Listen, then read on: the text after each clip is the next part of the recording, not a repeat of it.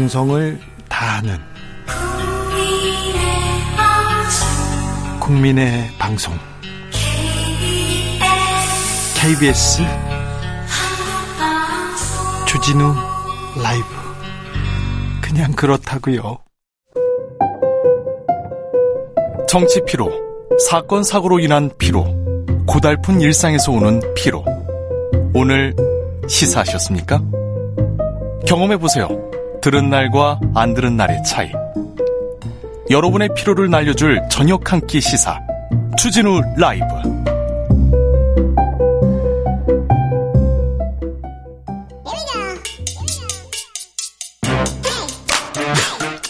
과학을 향한 진지한 고민 과학가의 수다.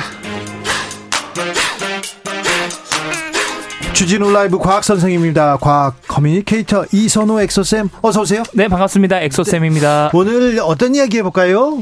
오늘은 냄새의 과학을 준비했는데 아, 냄새 중요하죠. 뭐 할머니 할아버지에게서 나는 독특한 냄새라던가 네. 또는 뭐 아재 냄새, 네. 남자 냄새, 네. 이 다양한 냄새가 냄새가 있지 않습니까? 그렇죠. 사랑하는 사람 냄새가 제일 좋죠. 아, 그렇죠. 그 향수로 만들고 싶다 이렇게 생각되는데. 맞아 또 사람별로의 그 채취라 그러죠. 네. 그 독특한 사람의 또 다 냄새가 또 조금 자, 다르거든요. 중요합니다. 중요해요. 저도 냄새, 그 향기 중요하게 생각해요. 그 흔들리는 그 머릿결에 샴푸 네. 그 노래도 있지 않습니까? 네. 어, 그런 것처럼 예. 어, 사실 모든 사람들이 나이를 먹으면 자연스럽게 그 나이에 걸맞는 독특한 냄새가 날 수 있다 그러는데 그래요? 보통 이게 나이가 들면은 사람 몸에서 독특한 냄새가 나거든요. 그래요. 나이 들면요? 네. 아, 그래요. 이제 네, 노인 냄새, 할아버지 네. 냄새나 이렇게 얘기하는 사람이 있어요. 맞아요. 그래서 이게 뭐 오래된 책 냄새, 양초 냄새, 치즈 냄새 이렇게 표현을 하는데 네. 실제로 노인들의 몸에서 청년들과 다른 냄새가 난다는 결과도 국제 연구팀을 통해서 밝혀졌는데 네. 이 연구팀은 젊은 그룹, 중년 그룹, 노년 그룹으로 나눠서 그 새 옷을 입혀서 며칠 입힌 다음에 옷을 냄새를- 다시 수거를 했어요. 네. 그래서 냄새를 맡아 보니까 젊은 그룹, 중년 그룹은 구분을 못 하는데 어 이 옷은 무조건 노년 그룹 옷이다라는 건 정확하게 다 맞추는 거예요. 냄새는. 네. 그래서 네. 어 확실히 노인 냄새는 있다라는 걸 밝혀낸 거죠. 그거 언제부터 나는 겁니까? 그게 사실은 한 40세를 넘긴 시점부터 점차 이런 노인 냄 쇠치가 나기 시작하는데 이 원, 원인이 지방산이라는 물질 때문이거든요. 네. 이 지방산은 이제 기름 피지 성분 중에 하나인데 네. 사실 젊을 때도 이 지방산이 잘 나와요. 네. 근데 얘는 만들어져도 젊을 때는 이게 워낙 이 열심히 이제 신체 활동이 그 일어나다 보니까 금방금방 분비가 됩니다. 네. 바깥으로 배출이 돼요. 네. 그런데 이제 40대 이후부터는 이 신진 대사가 둔해지면서 지방산이 천천히 나오는 거예요. 네. 그러면서 몸속에, 몸속에 갇혀서 이제 산화되면서 냄새가 나는 nonenal이라는 물질이 나오거든요. 네. 그래서 이 nonenal이 결국 피부 모공을 막아서 유해균과 만나서 이제 냄새를 유발을 하는 거죠. 네. 근데 이거는 참 안타깝게도 술과 담배를 즐길 경우 이 nonenal 분비량이 증가하고요. 특히 이제 음주 같은 경우는 방금 제가 말씀드린 nonenal 생성을 촉진시키고 흡연은 분, 분해를 억제하거든요. 네. 그래서 음주나 흡연을 즐겨 하시는 분들은 이런 냄새가 더더 난다. 많이 날 수 있다. 네. 볼 수 있는 거죠. 그래요. 네.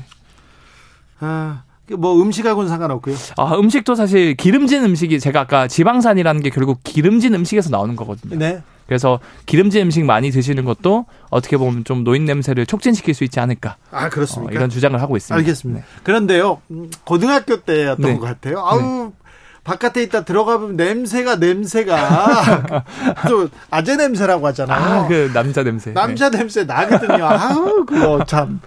근데 그건 뭐, 뭐예요, 그건? 네. 저도 참 어릴 때 궁금했거든요. 삼촌 방에만 가면은 네. 그 독특한 쾌쾌한 냄새. 톡 쏘는 냄새가 나거든요. 네. 이거는 사실 이 노네날 노인 냄새의 원인인 노네날이 발생하지 않는데도 불구하고 이 3, 40대 아저씨한테서 나는 냄새가 있거든요. 20대도 나요. 맞아요. 20대 사춘기 접어들 때도 많이 나고요. 아, 그렇죠. 알고 봤더니 이 원인 성분은 머리나 그 주변에서 발생하는 디아세틸이라는 성분인데 이 디아세틸은 황색의 수용성 액체로서 보통 버터나 커피에서 나는 풍미의 주 성분이거든요. 아니 근데 그 풍미는 아니에요. 아름다운 냄, 냄새는 아니에요. 왜냐면 걔가 이제 산화하면서 약간 이제 산 빼내면서 네. 냄새가 나는 거고 이 디아세틸뿐만 아니라 특히 남자한테 많이 나는 냄새가 결국 남성 호르몬 때문에 그런 거거든요. 네. 남성 호르몬이 막 나오면 이제 피지 분비량이 급격하게 늘어나면서 이 남자 냄새가 많이 난다 그래요. 네.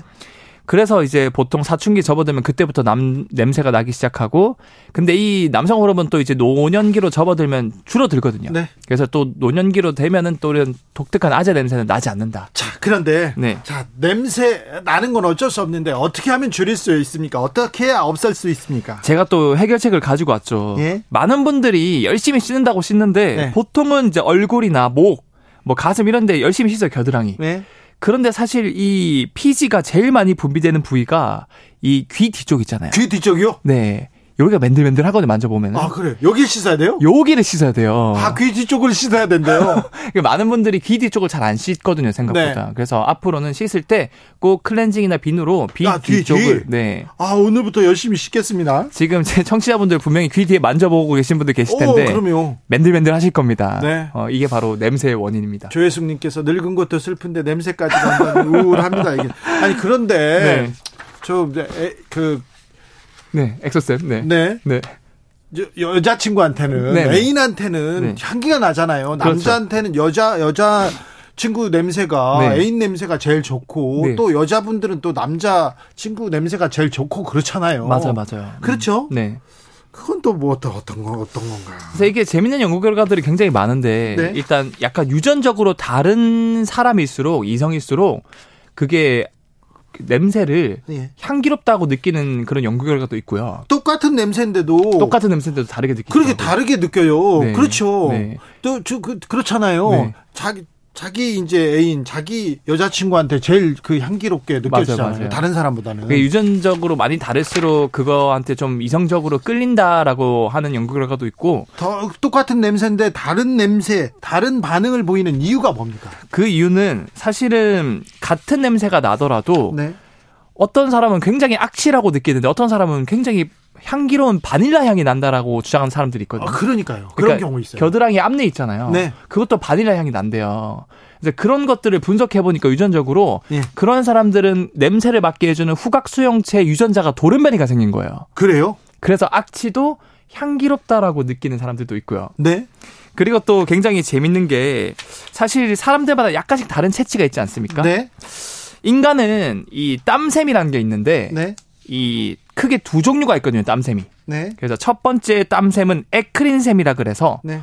온몸에 다 있는 땀샘으로서 네. 여기서 분비되는 땀샘은 물이랑 염분밖에 없습니다. 네. 그런데 하나 더 종류가 있어요, 땀샘 중에서. 네. 아포크린샘이라 그러는데 얘는 물이랑 염분뿐만 아니라 지방도 같이 분비를 하는 땀샘이거든요. 네. 근데 얘는 주로 사타구니나 겨드랑이에 많이 있어요. 네. 어우, 냄새. 네. 그래서 사실 우리 암내 원인이 이 아포크림샘 때문에 그런 건데 사실 이게 참 신기한 게 이 아포크림샘이 어렸을 때는 많이 활발하게 활동을 안 해요. 예. 근데 2차 성징기가 접어들면서 이 성호르몬이 엄청 나오면서 그때 냄새 나이 나. 그때 이제 아포크린샘이 눈을 떠서 지방 성분이 매우 많은 그런 기름진 땀을 계속 겨드랑이나 사타구니에서 분비를 하는 거죠. 네. 그래서 사실 이거 자체만으로는 악취라고 할 만큼 나쁜 냄새가 나는 게 아닌데 예. 겨드랑이나 사타구니에서 항상 살고 있는 독특한 세균들이 살고 있어요. 네. 이걸 피부 상재균이라 그러는데 네. 이 상재균이 아포크린샘에서 분비한 지방을 먹고 살거든요. 네. 그래서 그걸 먹고 싼 어떻게 보면 똥이라고 볼 수 있죠. 그 대사 산물이 악취를 풍긴다 그래요. 아이고, 알겠어요. 그런데 선생님 하나만 물어볼게요. 네네. 제 흑인 친구가 있는데요. 네. 아우 냄새가 많이 나요. 비 오는 날 이 친구 만나잖아요. 네. 아우 냄새 나요. 제 백인 친구가 있는데요. 네. 얘도 냄새가 많이 나요. 네네. 한국 사람들은 별로 안 나죠. 아, 이게 정말 재밌는 연구 결과가 있는데 전 세계적으로 이런 악취가 얼만큼 인종별로 나는지 분석했더니 한국이 가장 냄새가 적은 인종으로 밝혀졌어요. 아 그래요? 네. 과학적으로 과학적으로. 왜 그러죠? 그게 왜 그러냐 유전적으로 이 아포크린샘에 얼만큼 피지를 많이 분비시켜주는 어떻게 보면 택배 기사 역할을 하는 단백질들이 있거든요. 네. 근데 그 단백질이 한국에는 돌연변이가 생겨서 아포크린샘에서 지방이나 이런 그런 그 악취 유발 물질이 분비가 거의 안 된대요. 그래요? 반대로 아프리카계의 출신 미국인은 가장 아포크린샘에서 악취 유발 물질이 많이 나온다 그러고요. 아유 축복받았네요. 굉장히 축복받는 한국 거죠. 사람들은 아, 네, 알겠습니다. 여기까지 들을까요? 네. 이선호 엑소쌤이었습니다. 감사합니다. 네, 감사합니다. 교통정보센터 다녀오겠습니다. 정현정 씨.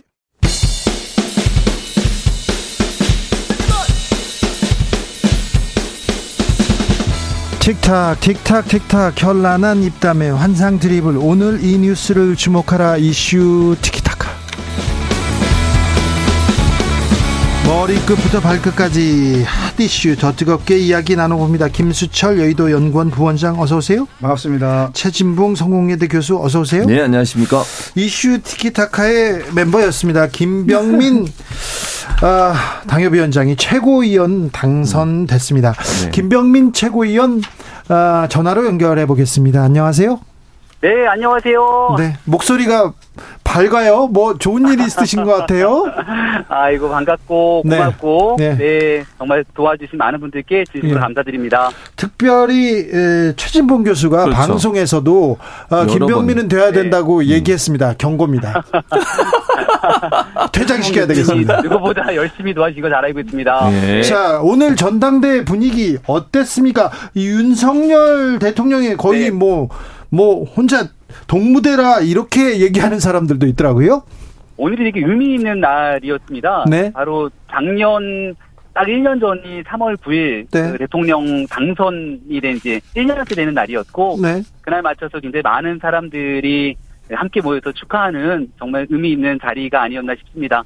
그리고 오늘 전당대회가 새로 뽑힌 지도부 모두 당원들이 원하는 마음이 윤석열 정부 성공시키고 또 내년 총선 힘있게 일해봐라 이런 마음들이 모여 있었기 때문에 오늘 대통령께서 와주신 아, 그 자리가 더 빛이 났다고 생각합니다. 윤핵관이 이겼다. 윤석열 친정체제 구축했다. 이런 말 나오는데 오늘 결과 어떻게 보십니까?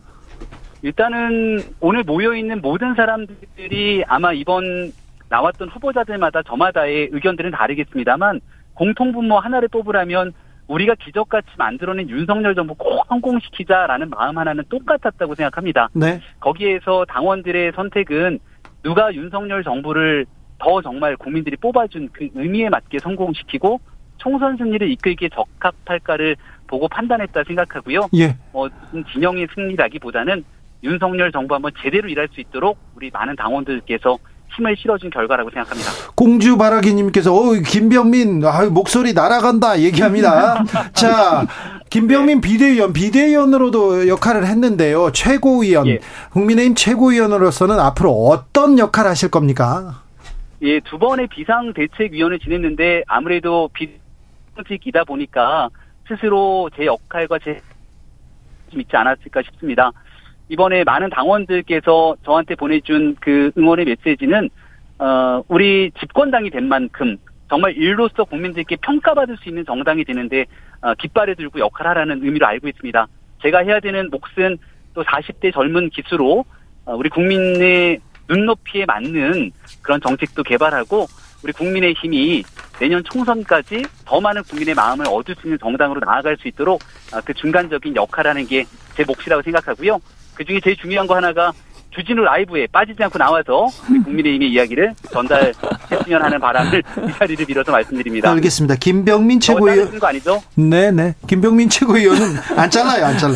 김병민 최고위원은 최고위원 후보자 중에 아, 두 번째로 많은 득표를 했어요. 그래서 네.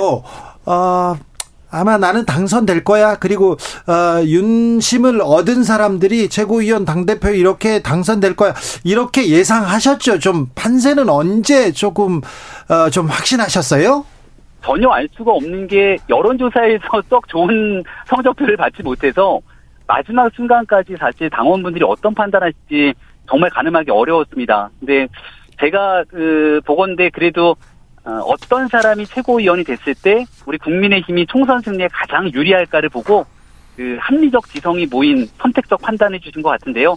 제가 이제 아까 말씀드린 40대 젊은 피기도 하고 또 윤석열 대통령님 대변인 했던 가장 이 정부에 대한 그 국정 철학도 잘 알고 있고 또 서울 수도권의 민주당 텃밭에서 당협위원장을 하고 있는 만큼 이런 사람 한번 밀어줬을 때 국민의힘 잘 될 수 있을 거야라고 생각했던 그 당원들의 마음이 모였던 결과라고 생각합니다. 최진봉 교수도 질문이 됩니다. 예, 우리 네. 김병민 의원 축하드리고 제가 늘 고맙습니다. 밀었는데 이렇게 또 당선되게 돼서 축하의 말씀 드리고 예. 예, 교수님이 밀어서 사실 걱정했어요. 네, 이거- 선생님께서 안 찍으면 어떡하나. 네. 무슨 말씀이세요? 신고하려고 했어요. 그러니까. 근데 이제 저는 조금 우려되는 부분은, 그러니까 축하는 네. 일단 드리고, 그러나 너무 예. 이제 친윤계 일색으로 되다 보니까, 그렇죠. 이게 국민들이 볼 때는 너무 친윤 일색으로 가다 보면 당이 건전한 뭐 예를 들면 윤석열 정부에 대한 비판이라든지 견제나 이런 역할 못하는 부분이 없지 네. 않을까 하는 우려도 있는 것 같고, 또 하나는 이제 선거 과정에서 여러 가지 진흙탕 싸움이라고 느낄 만큼 갈등이 좀 고조된 부분이 있지 않았습니까?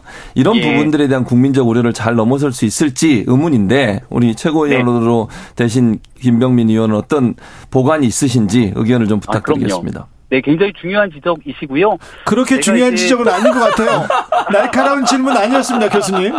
아주, 아주 훌륭하고 중요한 네. 지적을 해주셨는데, 아, 일단은 제가 선거에 나서면서 공약했던 게 신뢰를 바탕으로 하는 당정 소통의 한 라인이 되겠다고 얘기를 한 음. 바 있습니다.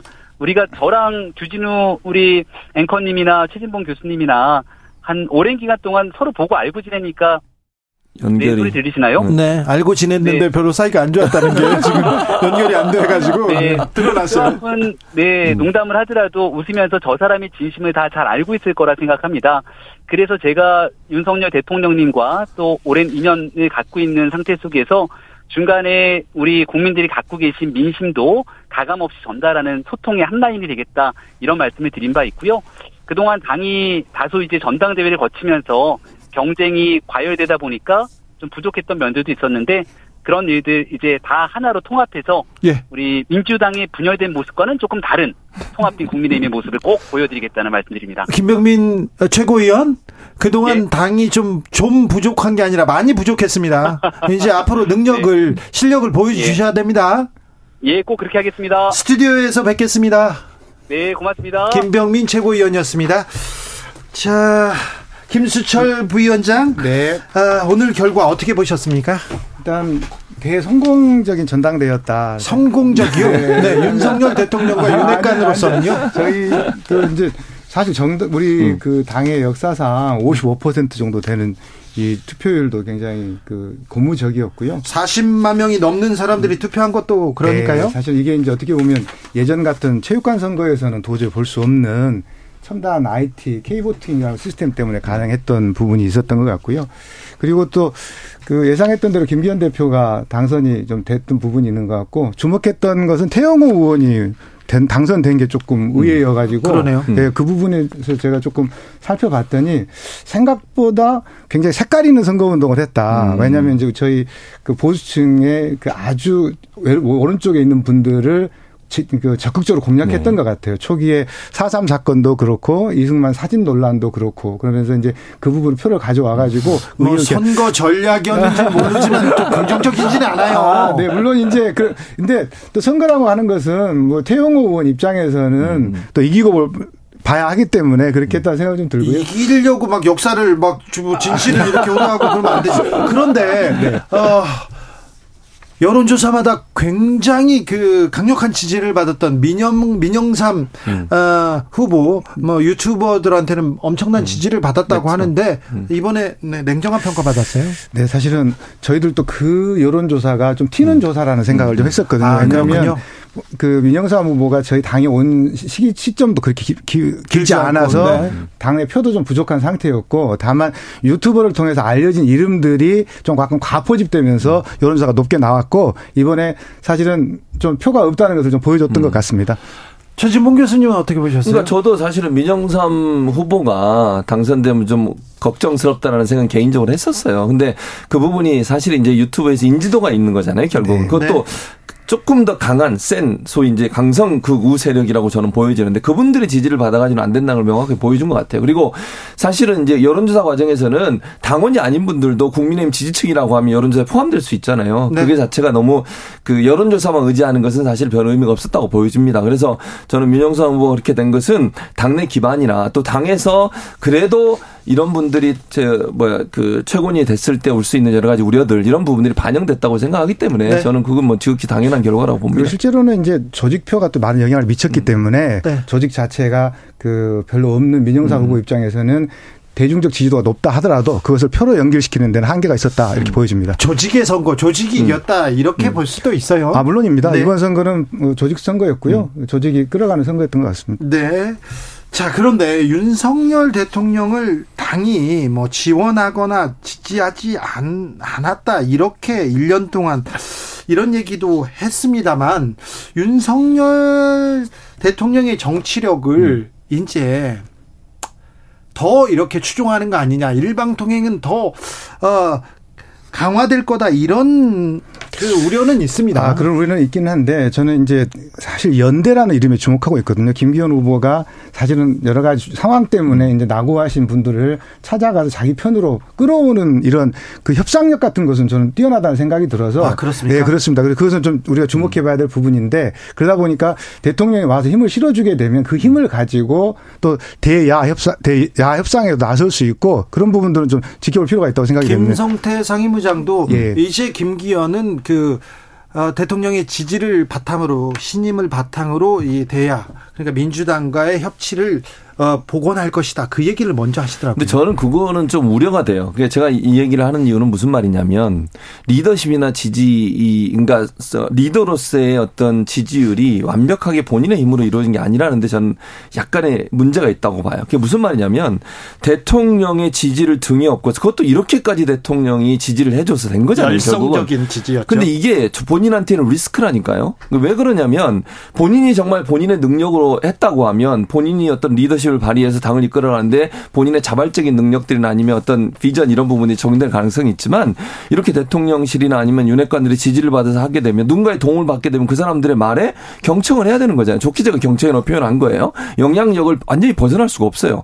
혼자 힘으로 만약 거기까지 갔다고 하면 본인의 능력이나 리더십이 적극적으로 발휘될 수 있지만 지금처럼 이렇게 누군가의 도움을 받아가지고 대표가 된 이상 신세를 진 사람들로부터 자유로울 수 없다. 그 점이 저는 당장 음, 오히려 약한 부분이라는 그 생각이 들어요. 말씀하신 것처럼 음. 그 불안전성이 오히려 타협을 가능할 거라고 생각을 하거든요. 왜냐하면 본인이 부족하기 때문에 음. 채워가려고 할 것이고 또 선거 과정에서 당내 개파들의 문제들이 드러났기 때문에 그런 문제들을 해결하기 위해서 협상력을 발휘할 것이고 그것은 당 내뿐만 아니라 대야 협상에서도 드러날 것이다 이렇게 생각을 합니다. 근데 그게 저는 비윤계도 어느 정도 세력이 있다는 게 확인된 거잖아요 이번에 그렇다고 하면 그 사람들과의 협상에서 그럼 과연 자주권을 갖고 할 수 있을 거냐 아니면 대통령이나 윤핵관이 압력을 가했을 때 거기로부터 자유로울 수 있을 거냐는 부분에 의문이 있다는 거예요. 사선 의원이시고 원내대표까지 했고 이 음. 과정에서 우리는 충분히 협상력을 봤기 때문에 저는 가능하다고 보여집니다. 네, 뭐 음. 이준석 대표하고 네. 윤석열 후보하고 대선 과정에 마찰이 있을 때 그때 또 네, 김기현 원내대표가 역할을 했으니까 그 역할을 더 잘할 수 있다 이렇게 얘기하는 분도 있습니다. 그런데 네. 말입니다. 네. 이준석 전 대표는 어떻게 됩니까? 이준석 대표는 굉장히 상처가 크다라는 네. 생각이 좀 듭니다. 왜냐하면 본인이 이제 방송에 나와서도 뭐 천하람 대표가 이제 천하람 후보가 2차에, 2차에 간다 고 말씀하셨고 또 최고위원 두 명이 다 당선된다고 이야기를 했지 않습니까? 그런데 실제로 그 선거 전략에 저는 좀 문제가 좀 있었다고 보여집니다. 뭐냐면 집권 초기에 정부 대통령에 대한 공세를 강화하는 것 자체가 득표에 어떤 그 마이너스적인 효과가 있었다. 정권 말기라고 하면 좀 달랐을 것 같고요. 또 최고 위원 후보를 두 명이 아니라 한 명을 냈더라면 어떨까 하는 생각이 좀 들거든요. 왜냐하면 집중을 했어야 되는데 생각보다 두 명을 내 가지고 두 명 다 당선시키려고 했다. 이게 이제 표의 제도, 2표 제도 때문에 그런 거 1인 2표 때문에 해냈는데 그런 부분이 좀 미스가 있다. 이렇게 보여지고요. 실은 당내 기반을 이번에 확인했다 이런 생각이 좀 듭니다. 당내 기반 약한 거를 확인했으니까 그럼 다시 또 쫓, 쫓아내고 막 그런 거 아, 아니에요? 아니 그렇지 않습니다. 저는 공천 안 주고 그럴 것 같은데. 그렇지 않습니다. 저는 지금 이준석 대표가 음. 왜냐하면 한 강조하고 계신 게 있잖아요. 지난번에 2012년 후에 연전 연패를 하다가 2020년 재, 1년 재보선거 재보궐선거 그다음에 지방선거 대통령 선거 이겼잖아요. 그래서 본인이 갖고 있는 수도권에서 영향력이 있기 때문에 저희 당에는 소중한 자산이고요. 이번에 만약에 전당대회 천하람 후보가 후보가 없었다고 생각하면 전당대가 얼마나 무미건조하고 국민을 보시기 그랬겠습니까? 그래서 그런 개혁 세력, 젊은 사람들의 의견들을 당이 잘 받아들이는 구조로 가야 될 것이고요. 그것은 윤석열 대표, 윤석열 정부의 성공과 김기현 대표가 안착할 수 있는 중요한 길이라고 생각을 합니다. 아니 그동안 그렇게 찍어내기 하더니 갑자기 이제 선거 끝났으니까 받아들인다고 이렇게. 아니 그러니까 그건 김수철 부원장의 개인적인 의사라고 저는 그렇게 생각해요. 해야 된다고. 그렇죠. 그렇게 해야 된다고 당일을 얘기한 거고 저는 현실에서는 그렇게 안 될 거라고 봐요. 이준석 대표 상당히 큰 상처를 입었어요. 왜냐하면 그렇죠. 이번 선거에서 본인의 어떤 영향력을 확인하고 싶었는데 거의 뭐 제가 이런 표현을 쓰면 참패를 당한 거잖아요. 예. 결국은 그러니까 영향력이 없다는 게 증명이 돼버렸기 때문에 그렇지 않아도 이준석 대표에서 그뭐 미운털이 박혀 있는 거잖아요. 네.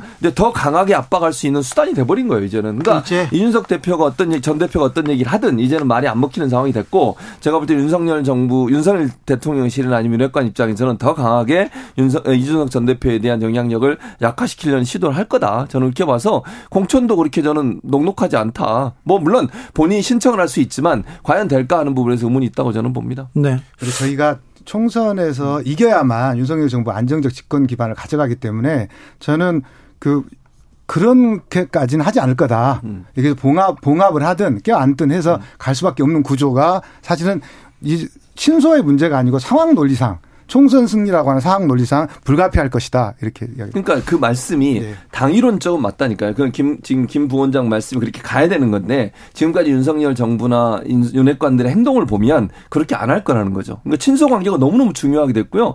뭐 거의 모든 자리, 모든 자라고 제가 표현하면 좀 과장될 수 있겠지만 중요한 자리마다 직접 실질적으로 관계도 없는 또는 뭐 경험이 필요하지 않는 검사 출신들이 다 가잖아요. 이런 것들을 국민이 봤을 때 과연 이렇게 합리적인 선택인 거냐 이게 친소 관계나 아니면 본 인이 신뢰하는 어떤 그룹 그 그룹에 대한 어떤 뭐랄까 믿음이나 신뢰가 너무 크다 보니까 국민들이 납득할 수 있는 상식의 선에서의 어떤 인사가 이루어지지 않는 부분도 결국은 이런 우려를 낳게 하는 요인으로 작용했다고 보는 거죠. 저는 선거라고 하는 상황에서는 천하람도 껴안아야 될 것이고요. 이준석도 껴안아야 될 것이니까 이건 좀 지켜볼 필요가 있는 것 같아요. 지금 상황에서 이야기하는 것은 조금 그 그런 것 같고요. 검사 말씀하셨는데 저는 검사는 법 기술자라고 생각을 해요. 네. 정치하고는 다른 영역이 있는 사람들이기 때문에 저는 지금 그 검사들이 곳곳에 가는 거에 대해서 개인적으로 반대하는 사람이거든요. 왜냐하면 법을 다루는 사람과 정치를 하는 사람은 다르기 때문에 그 부분은 반대를 하고 있고요. 그 다음에 문제가 뭐냐면 뭔- 뭔가 대통령의 부담을 덜 주려고 하면 저는 지금쯤 지역을 선정해서 내려가라 이렇게 말하고 싶어요. 지금 내려가서 당원들의 심판을 받고 경선에서 이길 생각을 해야 되지 그때 가서 될 만한 자리 찾아가서 그것을 달라고 하는 것은 대통령에게 부담이고 본인도 만약에 의도했던 자리가 안 되면 딴 자리로 가게 될 때 오는 이렇게 상황 변화에 검사들이 적응하기 쉽지 않거든요. 그래서 저는 그 부분에 있어서는 아마 고려가 되지 않을까 생각을 합니다. 김영환 충북지사가 예. 경기지사에 나왔었잖아요. 경선에 네, 나왔는데 그랬었죠. 어느 날 아침에 어, 나는 포기할게. 그리고 그 다음 날 충북으로 가가지고 거기 후보가 됐잖아요. 물론 지사가 됐습니다. 네.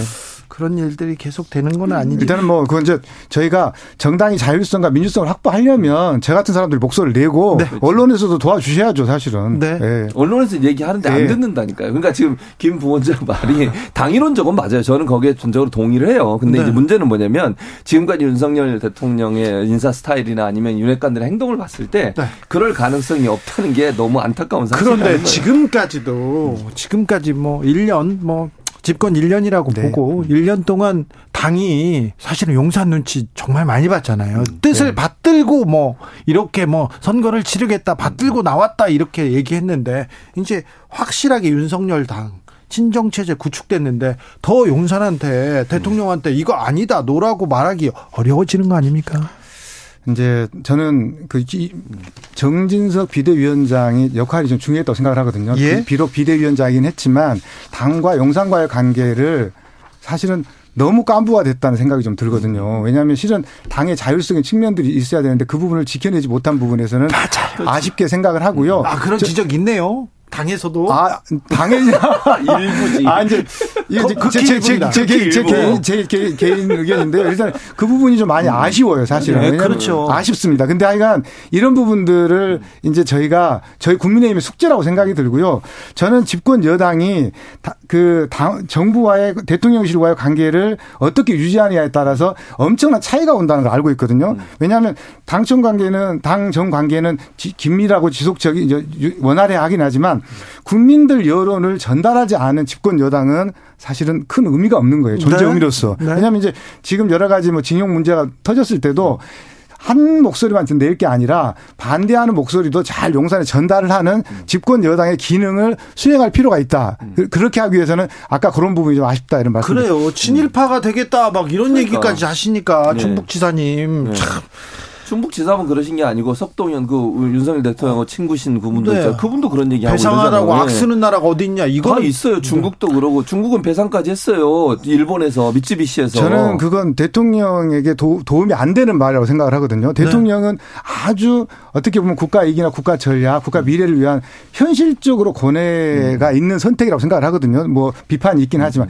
그런 선택들은 어떻게 보면 국민들에게는 찬반 양론이 있을 수밖에 없잖아요. 그걸 보듬어야 되는 어떤 집권 여당 입장이라고 하면 그런 목소리를 경청하는 게 맞지 거기에 대해서 평가를 해가지고 갈라치기 할 필요는 없다 이런 생각이 좀 듭니다. 알겠습니다. 오늘 말씀 잘 들었습니다. 최진문 교수님, 김수철 부원장님, 감사합니다. 감사합니다. 아, 합천 산불이 확산되고 있습니다. 지금 대응 3단계인데요. 6개 마을에서 214명이 대피 중이라고 합니다. 아, 봄철 산불 조심해야 됩니다. 산불이 일어났다 하면 KBS에 이렇게 귀를 쫑긋 세우시고요. 아, 각별히 유념하셔야 됩니다. 그리고 그 주변에 가시면 안 됩니다. 불구경 가시면 안 됩니다. 주진우 라이브는 여기서 인사드립니다. 저는 내일 오후 5시 5분에 돌아오겠습니다. 지금까지 주진우였습니다.